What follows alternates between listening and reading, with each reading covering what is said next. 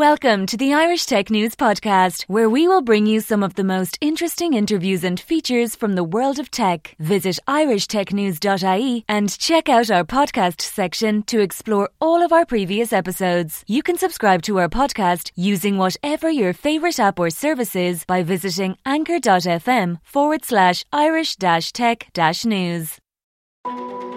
This week on The Futurists. As bad as 2023 is now, this is the best that it's ever going to be from now on.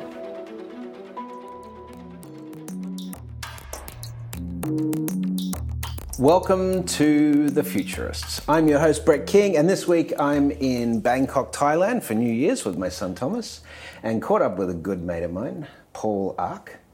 He's a American Thai futurist based in Thailand, and he wouldn't probably call himself a futurist, but he definitely is. And he is also in the venture capital space in clean tech, renewable tech, green tech. So Paul Ark, welcome to The Futurists. Thank you very much for having me, Brett. We've been talking about this for a while. We have. Now, I know. So I introduced you as a futurist because I've always known you as a futurist, thinking about the future. We've had some amazing conversations in the past about things. In fact, we did an event together, which was a workshop or a panel with TechSource virtually, which was on what the 22nd century was going to be like. Do you remember that? Oh yeah, that was what was it? That was like something for Clubhouse. Was that? Yeah. We just had a conversation. We were exactly. Shooting the breeze about just weird. You know, I think it was one of those things that when TechSource arranged it, it would be kind of this curated thing, and They'd have a moderator. And then as soon as we just started chatting, it was just we just moderated each other. They were good enough to just stay quiet and let us talk for an hour, and then they said, "Okay, that's it. Okay, time. Otherwise, you'll go on for 3 weeks." Yeah, absolutely. So that is definitely the way. You know, Thailand's an interesting place. Obviously, you grew up in the States, right? Yeah, born and raised, but I've been living in Asia for about 30 years now. Right, so for people that aren't aware of your background, of course, you spent a fair bit of time at Apple working on their retail presence across Asia, so choosing retail locations for Apple stores around the world. That's a pretty cool job. That was an interesting moment in my life. I've had a lot of different careers, so you know, when I think about Apple, you know, that was well over a decade ago. Yeah. So it's just one of those things where you know, it's part of the kaleidoscope. One of my many past lives. Yeah, fair enough. That's it's cool to sort of have that background. And you've been in Thailand for how long? You know, this is my third time living in Thailand in the longest stretch. So I've been in Asia for 30 years. I lived in Thailand for probably the first time I moved here was probably about 3 years. And then I think the second time I moved here was probably another 3 years. Mm. And then I moved back here from mainland China in 2015, and I've been here since. And were you in Beijing or Shanghai, or where were you in China? Yes and yes. And yes. I because I worked in real estate at the time, I was spending a lot of time on the road. Right. So nominally, I was based in Shanghai first, and then Beijing, and then Shanghai, but pretty much spending time in probably about a dozen and a half cities on a regular basis. So what appeals to you about Asia at the moment in terms of economic cycles, in terms of just generally the opportunities here? Well, it's an interesting question because it's not so much like, oh, I'm here because of economic, like I've lived here. I've been here for a while. I actually moved out here because, you know, I want to be with my wife, who's here. And, you know, so it's, you know, I'm in Asia for the long haul. But what I think is quite interesting, I first moved to Thailand in 94, you know, and this is just as the Asian boom was taking off, soon to be followed by the Asian financial crisis. But back then, people were saying, "Oh, it's, you know, this is Southeast Asia's time, like it's on this trajectory. It's on, you know, the second stage of the rocket booster and it's taken off." And the funny thing is where Southeast Asia now, in terms of its momentum and growth and development, is probably what folks had in mind back in the late 90s. You know, because I think Southeast Asia's growth spurt was very short-lived, and it wasn't that sustained. And then I think it set back a lot of the economies, both politically and economically, for years. But now, if we look at, you know, where Southeast Asia's been maybe in the last 10 years, you know, probably at the beginning of, you know, this whole tech cycle, you know, it's actually been a period of sustained growth. You know, China's kind of went through its period of development. And so, you know, I think when people were talking about Southeast Asian growth the first time around, they didn't anticipate that China would boom as much as it did. Yeah. And India, for that matter. Yeah, yeah. So as soon as it did, then it's like, you know, Southeast Asia where? You know, it's, you know, because everyone was so focused on China and India. Now that China and India have kind of gone through, you know, their kind of inflection points in the S-curve, now people are like, ah, okay, there's Southeast Asia. Now we're ready to start pouring money in, and we'll start seeing where, you know, economic growth is going. You know, probably a lot more politically stable in the region than it was, you know, 20-some years ago. Yeah. So yeah, no. I think that's generally the case. I mean, we make a big fuss about China and Taiwan and you know, the South China Sea and so forth. But actually, from a historical perspective, at least the last 120 years, it's much more stable here than it's been for a while, right? Yeah, yeah. No, so I would say, you know, the vision of Southeast Asia in 2023 is what I think folks were expecting back in, you know, 94, 95. Yeah. And so it's finally here. It's, you know, it's the Southeast Asian era is finally here. It's just, you know, maybe 25 years a little bit tardy. So, you know, one of the things we like to do on the show, and this is certainly applicable in your case, is look at forecasting methodologies. And you are in the business now of trying to pick winners from a venture capital perspective. And so I want to talk about that methodology and how you select and your thesis, because you've created a new fund. But before that, let's talk about the methodology of how you choose an Apple store in a city like, you know, Guangzhou or, you know, or in Singapore or places like this, you know, in terms of long-term planning, because Apple is not going to invest in a store for just a few years and see how it goes, sure, right? How do you go through the process of selecting a location that is going to have the longevity for a brand like Apple? Yeah, I mean, that's a great question. I mean, I came up in retail at a time when e-commerce was just starting to take off, but I think Apple retail, even though they are, you know, a very, very, I don't want to say capable because it understates it. They're very good at omnichannel, but you know, the folks on the retail side are very much traditional bricks and mortar retail. At least those of us that actually opened up the stores. And a lot of our location analysis techniques are very steeped in traditional retail concepts, which is basically, you know, foot traffic, right, catchment areas, demographics. Anyone that's opened up retail stores will understand the language. But it's always, you know, just identifying, you know, which cities, which neighborhoods have the type of demographic profile of the customers that you're looking for. And then basically understanding, you know, based on the format of your store, you know, if I open a store here, what is my catchment area? Basically, where is the bulk of my customers coming from? Beyond those that might be like tourists or out-of-towners, because right, you know, you need that sort of local customer base. And so, you know, if you're like a 7-Eleven, you're probably looking at a catchment area of just, you know, maybe a few hundred meters. Or if you're right, in Thailand, it's probably just as far as, you know, until you hit the 7-Eleven across the street. Right. You know, yeah, so yeah, the catchment areas can be quite small and dense. You know, if you talk about, say, an Apple flagship store, the catchment areas can be quite broad. Right. You know, for the longest time, you had, you know, maybe 3 or 4 humongous Apple stores serving the entire New York metropolitan area. Yeah. And each of them was doing, you know, just bang up business. Yeah, just phenomenal business. So, you know, when I was doing retail, you know, we did a lot of analysis on, okay, what's our expected catchment? You know, how many customers are we going to have within, say, you know, we could either look at catchment in terms of physical distance, so a 3-kilometer catchment area, or driving time. Mm-hmm. So, how many customers are within 15 minutes of driving time. So the interesting thing about Apple stores is when we first started opening them in China, we went in knowing that, there were a lot of Apple product that was being sold in China through resellers. Right. Either the Apple Premium resellers, the APRs, or just standard resellers, which are the notch below that didn't have as much marketing support.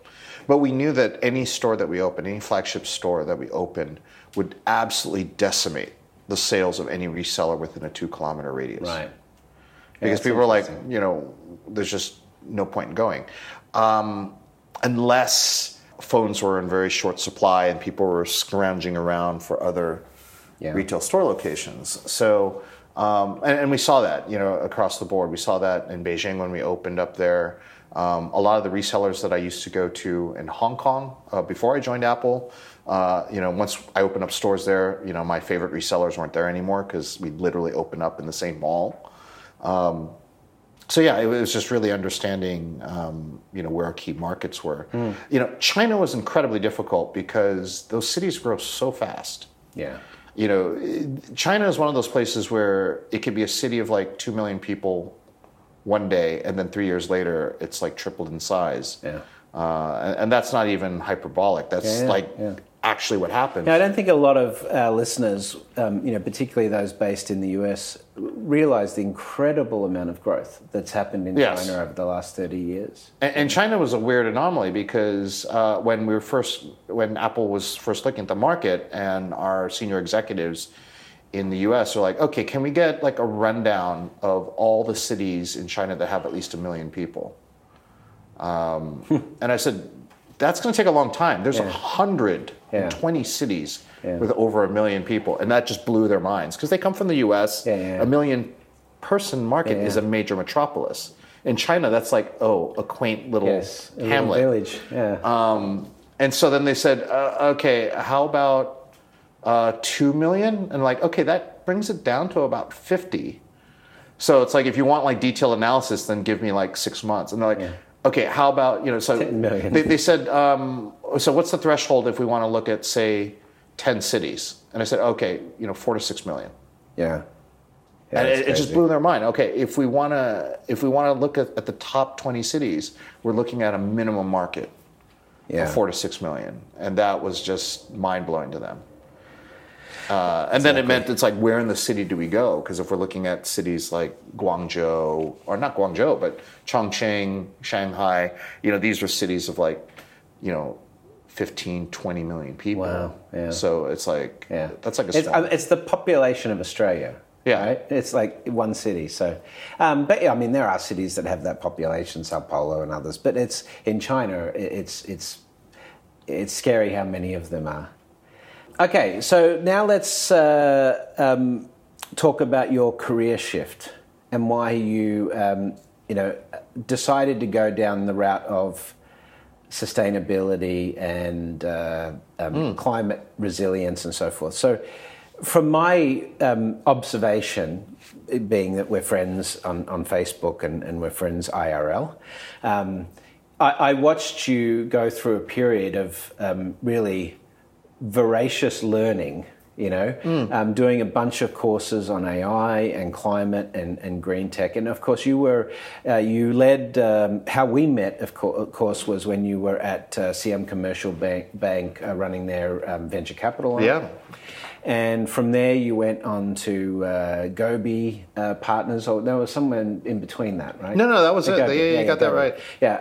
And then when the pandemic came along, you did do a bunch of work and progress on yourself, sort of expanding your horizon. Yeah, I've slightly flipped there because it was all the... So, I guess to sort of pick up from your question, I spent 4 years doing fintech, deep tech investments for Siam Commercial Bank's Bank CVC Fund, which was also kind of fun because it allowed me to start flexing some of the futurist muscles that I think very, very few VCs really ever Like VCs are, supposed to be investing in future tech. Most of them don't. Right. Most of them just say whatever is the hot, tech of the moment. Yeah. And I don't think they spend a lot of time looking beyond sort of the fund cycle. So, like, what's going to be... We had Pablos Holman on. I don't know if you know Pablos, but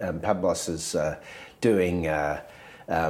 space-based energy systems, microwave energy systems. He's doing vertical farming stuff, all really futuristic stuff right on the edge. But as you say, I know a lot of VCs, and you two are the only that I know that I would consider futurists. Yeah, no, I mean, I think a lot of the work I did on the fintech side was less about, we're going to invest in specific financial technologies. And I actually kind of pushed my team to say, what does the world look like in 30 years? And not like super science fiction-y, but what does it reasonably look like? And, I'd ask them to look at like films like, like Minority Report, those that are kind of futuristic, but not, but not spasmodically, fantastically, psychedelically. Yeah, not set so far in the future that you can't sort of see the current world in that. Yeah. Like, I wanted kind of near future type of experience where people would say, yeah, that would totally make sense.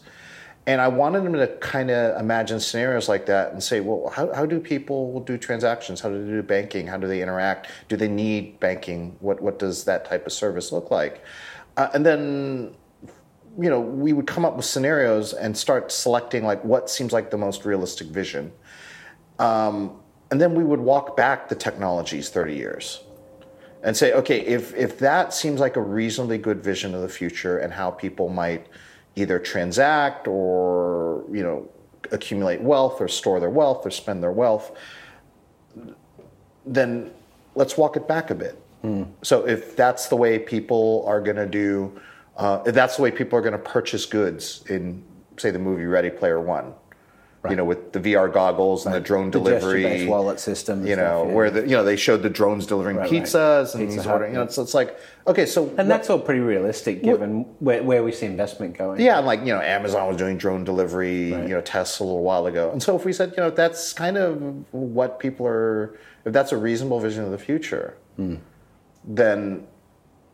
We should walk it back and say, what are the technologies that are critical today? Yeah, yeah. Much like if anyone, just because anyone who grew up in Star Trek, in the 60s are going to create flip phones in the 90s and replicators, nanotech, right? So, yeah. So I mean, I think that's where I started thinking about doing that, and then after I came out of fintech and going into the pandemic, that's when. I had a lot of time to say, I'm not working at the moment. I want to kind of reorient myself and start going down the path of some areas that I didn't have full reign to do when I was working for a bank. So it was around things like ESG, sustainability. Right. ESG was quite important because I think when you are the VC for a bank, one of your priorities when you deal with startups is not just growth at all costs. Most sort of abide by that philosophy of like, we have to move fast and break things. That whole but Zuckerberg like to break things because that represents banks risk. Hate that. Yeah. And if you are a CVC for a bank that reports to a central bank, you're saying here's how we're hedging our risk. Here's so CVC, corporate VC, right? We're covering our ass, and this is how we do it. So when we go in, and inevitably we'll make an investment with other VC funds, and there's always going to be one fund that says, we're gonna figure out how to help this company grow as fast as possible. It's like, great, you guys got that covered. While you guys manage the offense, you're going to score. We'll be the backfield. We're going to be the defenders. We're going to be the goaltenders. We're going to make sure that we don't succumb to any of the big risks that these startups might do, and a lot of it will be around governance. So, so governance was quite one of those areas that we were spending a lot of time thinking about and was neglected in VC. I also had a very strong interest in boosting the profile of women in VC and tech. Part of it is just because I've always been surrounded by strong women. I married a strong woman. I was, the son of a strong woman. It's one of those things where when you have an ecosystem like Thailand where it's very nascent, we can't afford to ignore half of our population. If you're China and you've got a zillion people, then you're never short of talent. But if you're a market of 70 million people, you need to leverage, your women and your men. So the whole side was quite important as well. How did you get so you've talked a little bit about the sort of corporate social responsibility and so forth, but how did you get the bug for creating the current fund you have, which is a great... Well, you explain the fund you've got at the moment and how you... And where did you get the drive for that? Yeah, so I guess, in trying to sort of beef up my understanding around ESG and sustainability, and the E as well, so understanding the environment side. I spent a lot of time just reading during the pandemic. I took a lot of online courses at Coursera, really just methodically going down through each piece. So for E, I want to understand, resources. I want to understand extraction.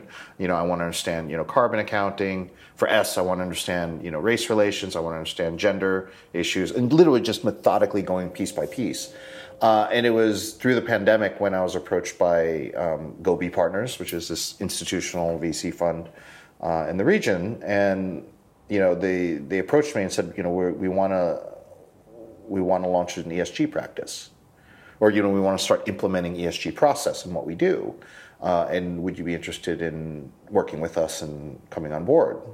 And so I actually wound up doing that for 2.5 years as their head of ESG, and at one point realized that where I really wanted to start moving to was something a little bit more intimate.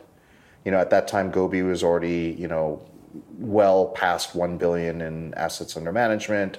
They had, 70 professionals. They covered across the region, which means that anything that I wanted to do that was thematic around either climate or gender was going to be a tough hill to climb when you're having to move like a super tanker that, may not want to move in the same direction. So...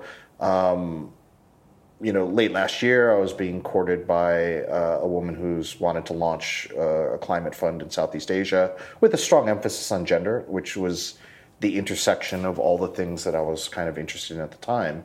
And so earlier this year, I basically pulled the trigger and came on board and said, okay, I want to help, join you and a small group of people to build this fund to not... So basically, I guess, develop an inclusive climate investment agenda, which meant that we're looking at climate and we wanted to make sure that women as both, entrepreneurs creating solutions, but also as stakeholders on the receiving end of those solutions are factoring into our investments. Very cool.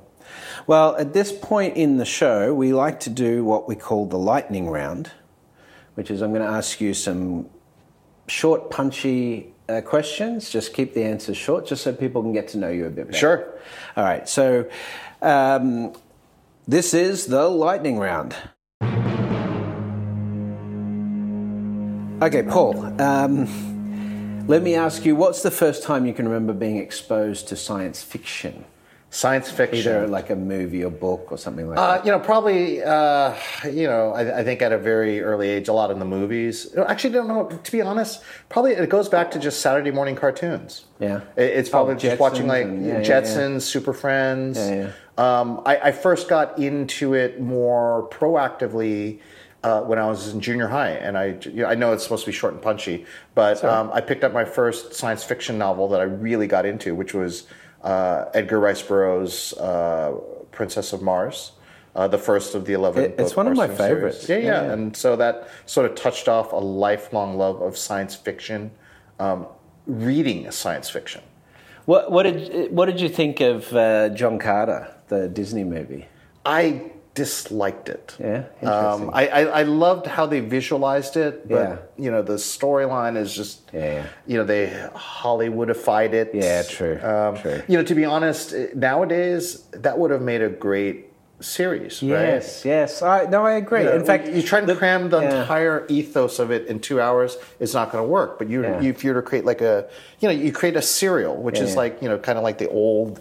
I get it. Hollywood serials, and that would have been great in kind of a streaming format. We're getting off the topic. All right, what technology do you think has most changed humanity? Oh, most changed humanity. Well, okay, I guess in light of all the work I've been doing, it's probably a lot of the work around fertilizers and the green revolution. Okay, cool. Very interesting. Is there a futurist or entrepreneur that has influenced you or being a mentor to you? And why have they been a positive influence? You mean present company excluded? Yeah, of course. Because you're the only futurist that I really get to talk to hang out with. No, I don't know if there's any singular person. You know, okay. I think I'm an amalgamation of all the different incredible science fiction writers and thinkers that I kind of glom off of. Sure. Is there a prediction that an entrepreneur or a futurist or a sci-fi practitioner has made that stands out to you as particularly prescient? Ooh, wow. I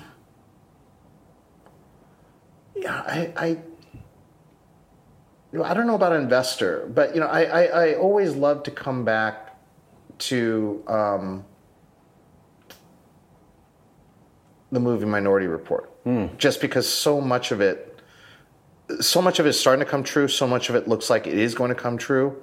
And again, I haven't read the original Philip K. Dick work, right. So I don't know how much of Spielberg's vision was glommed off of the short story.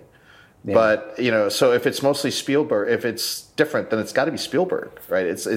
Or the writers who said this is what we think. He did definitely take license, but the core of the story is still there, yeah. Yeah. So on that, is there a science fiction story or a treatment you've read on the future that is most representative of the future you hope for? Hope for? Well, if we're talking far future, I'd love to see something like Roddenberry's Star Trek, you know, where we've ended war, at least on Earth, you know, where we've ended poverty. Money is gone. And you know, we've ended racism. Yeah. We've ended a lot of isms. Yes. Yeah. You know, that's that. I think his vision of the future is probably the most pure and the most beautiful in terms of this is my optimistic view. It's a very common answer, actually. Yeah. So. All right, well, we're going to take a quick break. You're listening to The Futurists with myself, Brett King, and our guest this week is Paul Ark. And we'll be back right after this message from our sponsors. Provoke Media is proud to sponsor, produce, and support The Futurists podcast. Provoke.fm is a global podcast network and content creation company with the world's leading fintech podcast and radio show, Breaking Banks. And of course, its spin-off podcasts, Breaking Banks Europe, Breaking Banks Asia Pacific, and the FinTech 5. But we also produce the official Finovate podcast, Tech on Reg, Emerge Everywhere, the podcast of the Financial Health Network, and Next Gen Banker. For information about all our podcasts, go to provoke.fm or check out Breaking Banks, the world's #1 FinTech podcast and radio show.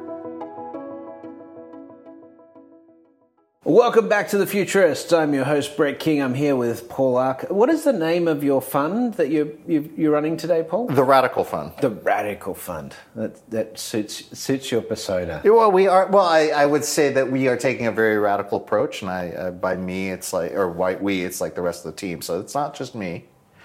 So when we're looking out at the issues of climate, the debate on whether climate change is happening is sort of really over right now. And while there's still some debate over the extent by which mankind contributed to climate change, the requirement for adaptation, infrastructure resilience, food security, all of those issues that come from climate, as well as dealing with extreme weather events and the property damage and so forth that's going to come with it, relocation requirements, etc., mass immigration, all of these problems.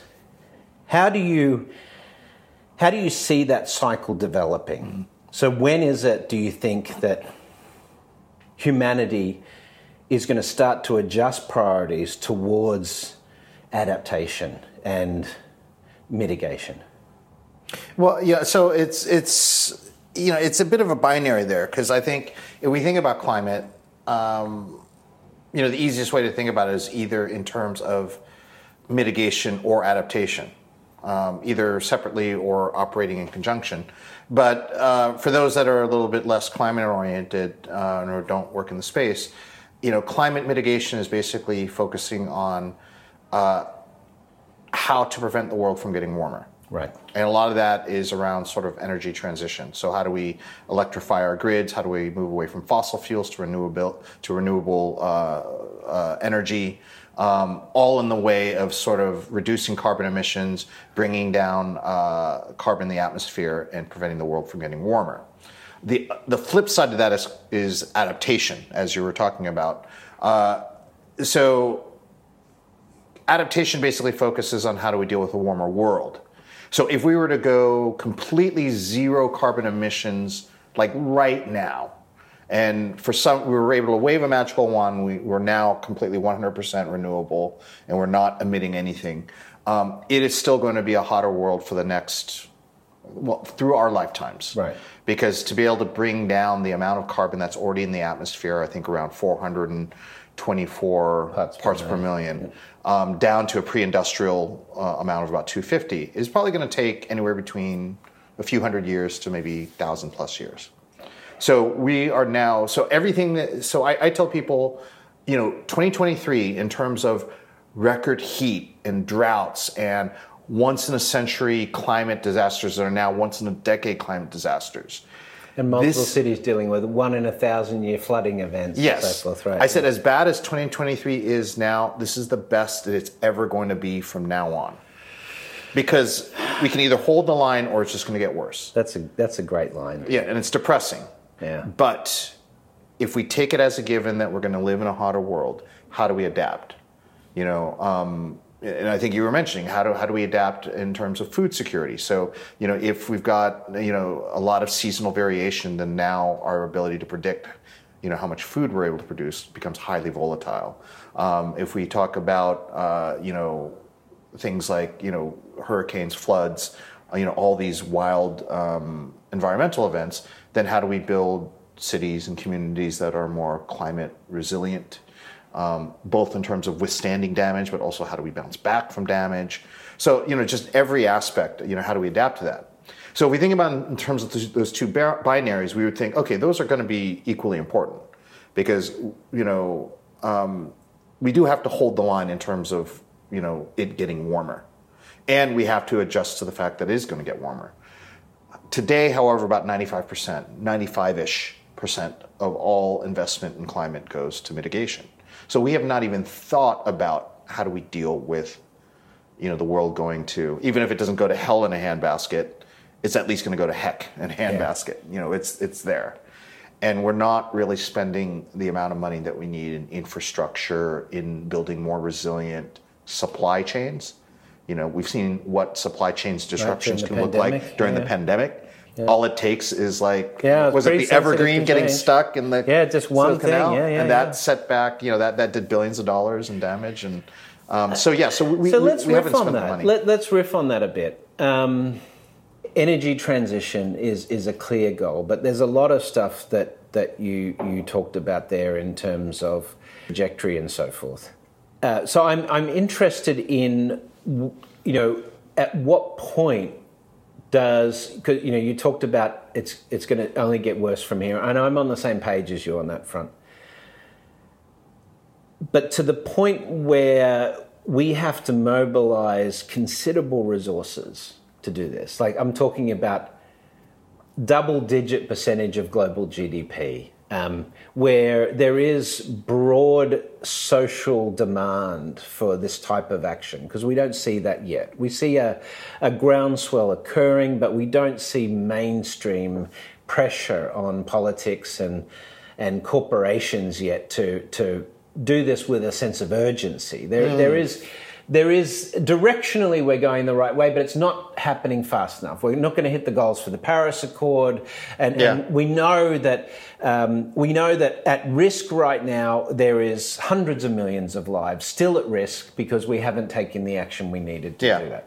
So, at what point does this become almost like a wartime effort? Do you think? So I was waiting for you to either mention wartime effort, or I was going to bring it up, because I think we treat climate, and especially in my space where we do tech investment, as if it were another technology that's in demand or to solve a problem. And so, you know, and it's one of those things where in terms of consumer products and services, it's never this sort of globally mobilized effort like, hey, we're all going to globally mobilize our use of TikTok because it's important. It's like people, supply and demand, people have preferences, but climate is a crisis. You know, it's not something like, do we want better ride-hailing services? Do we want, you know, food delivery? And this would be a nice-to-have service that adds to our lifestyle. For those that are very extreme in their views of climate, and I'm kind of increasingly getting to that point, is we are at war. Yeah. You know, we you know, and I think if we look at what we're dealing with climate, you know, we're dealing with an existential crisis that deals with our very existence. Yeah, it's interesting. We're not only at war with the climate, but we're at war with ourselves. With our own, you know, sort of laissez-faire, blasé kind of view towards... Or our philosophical view of the fact that the planet is here to serve our needs from a resource perspective and so forth, versus we need to live in harmony with the system. Right? But I, you know, I guess you can ask yourself, you know, it's like if we look at, say, the U.S., you know, in the 40s, at what point does the U.S. say we absolutely need to step into this war? Right. You know, we see it going around us. It's impacting our daily lives, but, you know, Roosevelt is holding the line about entering the war until we have, you know, Pearl Harbor. Yeah. And so what is climate change's Pearl Harbor moment, where it's like, we can no longer stay out of this war. We have to tackle it. We have to mobilize resources. And it was a moment where not just the government, but the populace understood, okay, you know, life now is forever changed. You know, we're not going to go to the supermarkets and, you know, consume at will. We're going to be sacrificing, you know, we're going to need to, you know, hoard, you know, tin and rubber and iron. You know, it's like we're going to have to make some real hard sacrifices, and we got to mobilize for this global effort.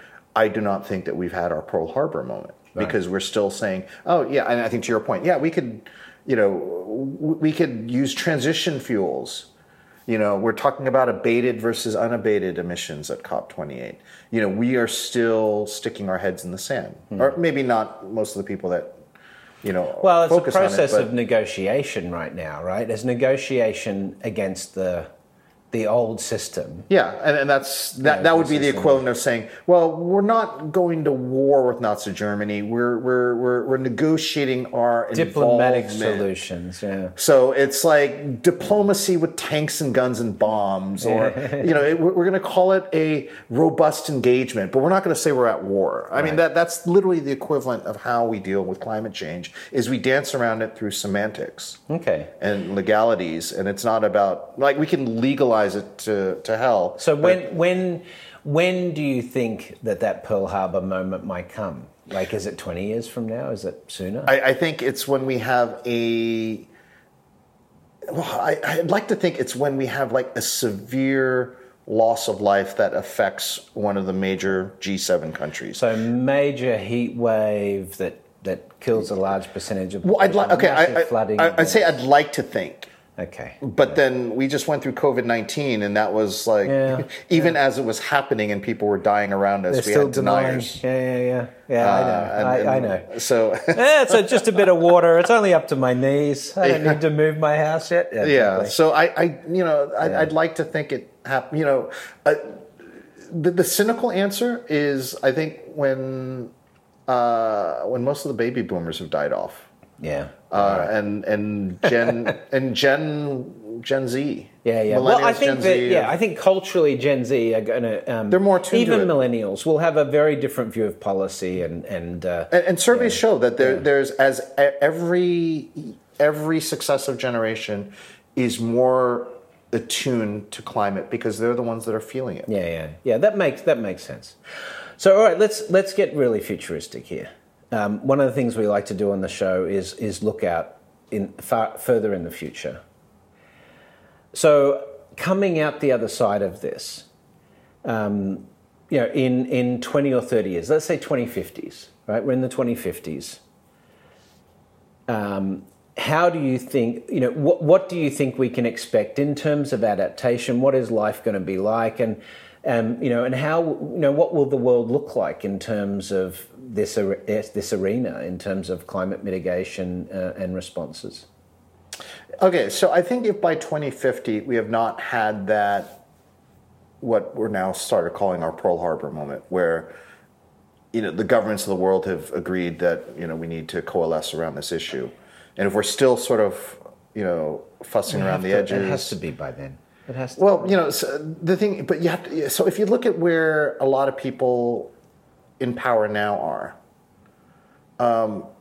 you have a lot of tech billionaires that are now just building underground bunkers, right?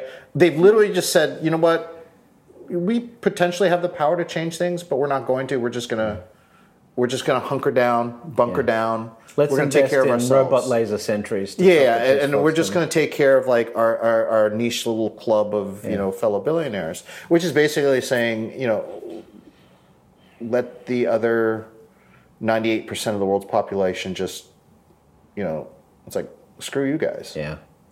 And gals. Yeah. Or you have to fend for yourself. So if you look at that at a country level, if we have not mobilized around this issue by 2050, then it's going to be global north telling the global south, hey, good luck, folks. Yeah. You know, maybe it'll be a lot cheaper to manufacture things because we don't have cheap labor from Bangladesh or, you know, Africa or wherever. But by that time it'll be automated anyway, so we really don't need, you know, the greater, you know, the bottom 70% of the world's population. So good luck. You know, that's a very cynical kind of... no, but it's possible. But it's possible. Yeah, it's very possible. Yeah, and if, you know, again, I'd like to, as I said, I'd love to buy into that optimistic future, that Roddenberry envision that, you know, we're all humans looking out for humanity. But in reality, it's like, you know, right, so people are self-interested and very corporate, and it's like, you know. It's capitalism. Can we reform capitalism enough? Yeah, and that's the thing is, you know, a lot of the stuff I've been, like, either in terms of podcasts or books lately are now saying that, you know, it's just thinking, and I've been tossing around in my head, is that climate change is not just an unintended byproduct of capitalism. It is the end result of capitalism. Yes. Like it is not a bug, it's a feature. It's a feature. Yeah, it's core. Yes. It's absolutely a core feature of... On that we agree. Yeah, so then the future... So I guess 2050, what is my vision of the future in 2050? It depends on what is our vision of what capitalism is or becomes. Because capitalism, you know, in order for capitalism to work, you need the profit motive, which means... ultra efficiency, which means you need something very extractive rather than circular. Well, next week we're going to have Kim Stanley Robinson on the show. So it's great timing that you're on the show this week because it sort of sets the scene for his debates on this. But that sounds very gloom and doom. Okay. And everyone I talk to says, you're just the most pessimistic person working in climate.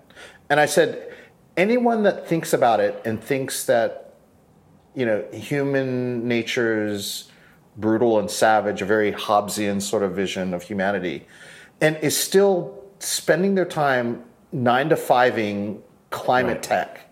It's like, I'm not pessimistic, I'm just cynical. Yeah. Anyone that works in climate finance and climate tech is inherently optimistic. If you've been studying this for a decade plus and you're still working, trying to make the world a better place, it means that you could be as cantankerous as all you want, but you're still at the core an optimist. Yeah.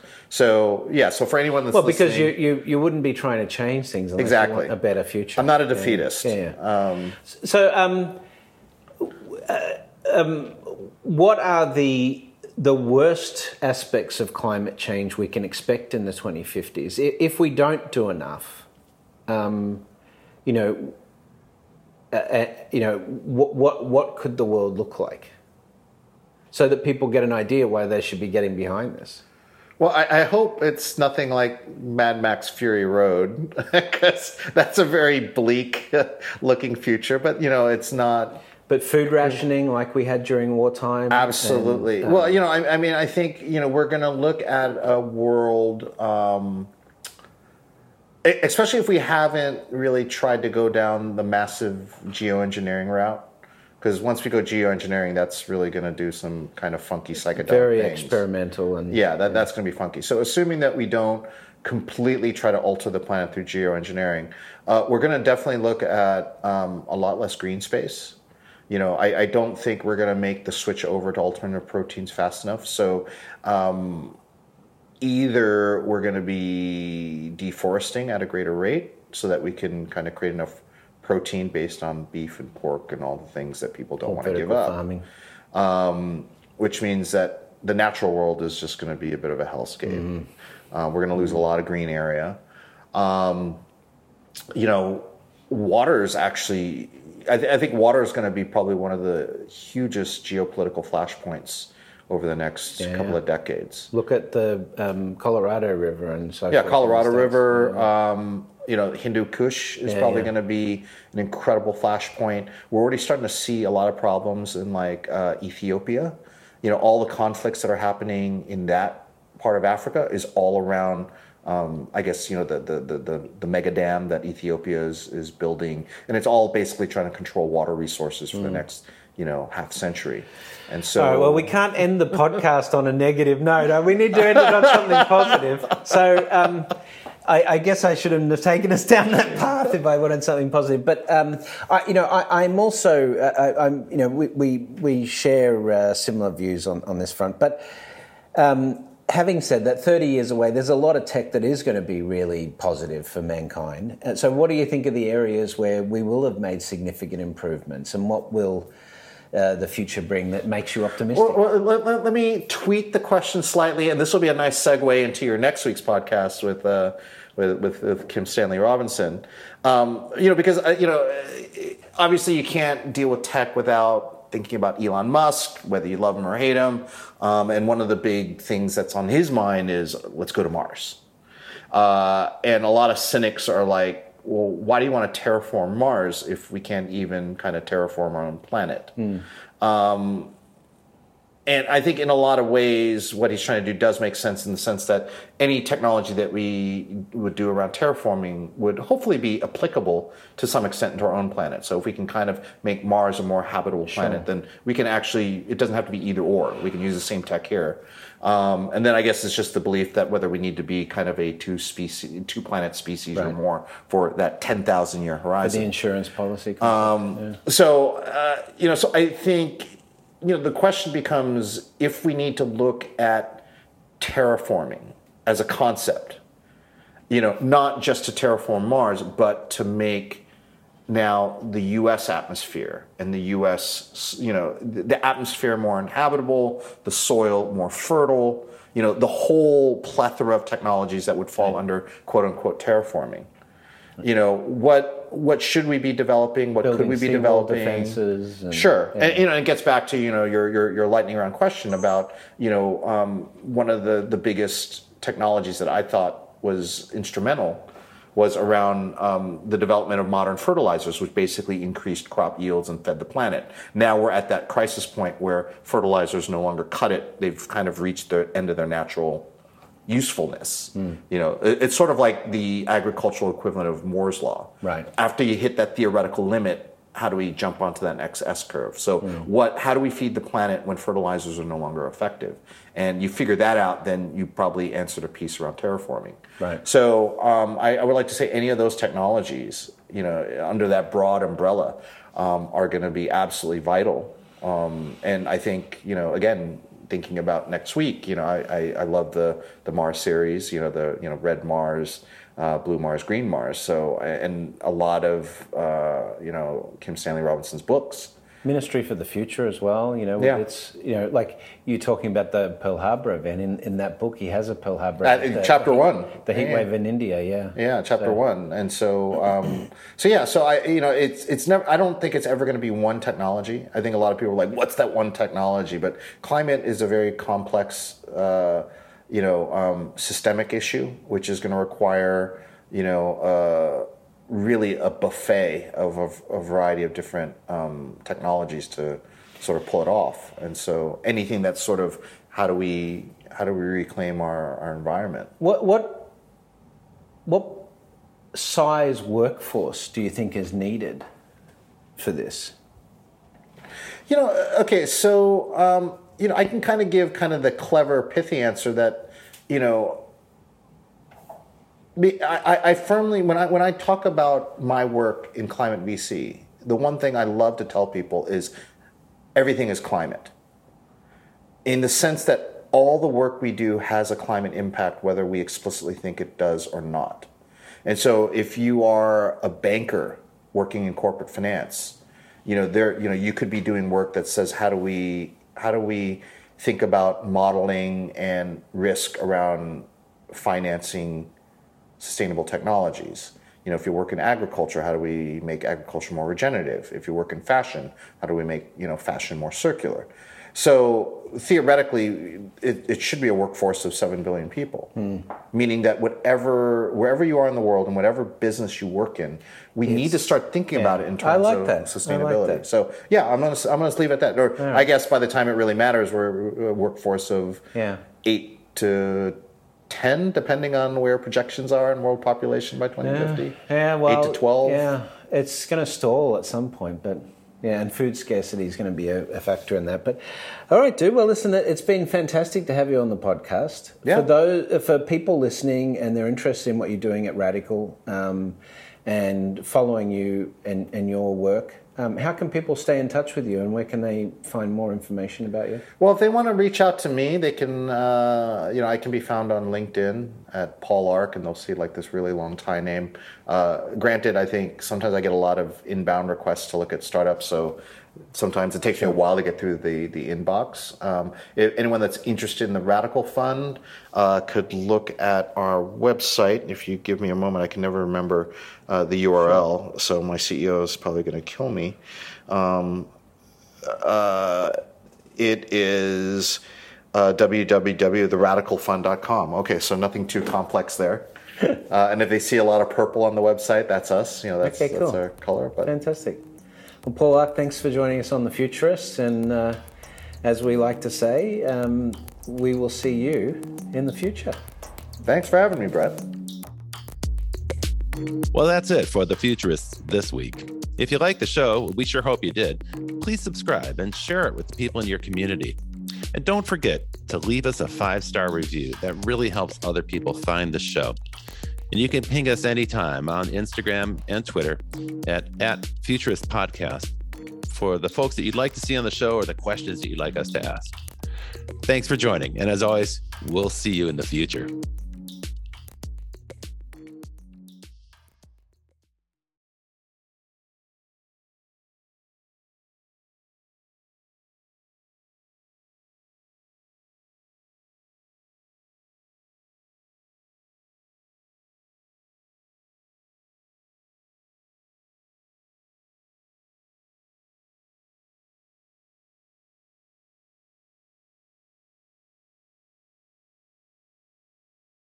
Thank you for listening to the latest Irish Tech News podcast. Check back every day for the latest episode. You can follow us on Twitter at @Irish_Tech News, on Facebook, facebook.com/Irish Tech News, on LinkedIn, linkedin.com/company/Irish-Tech-News, on Instagram, instagram.com/IrishTechNews.ie, and on TikTok, tiktok.com/@IrishTechNews.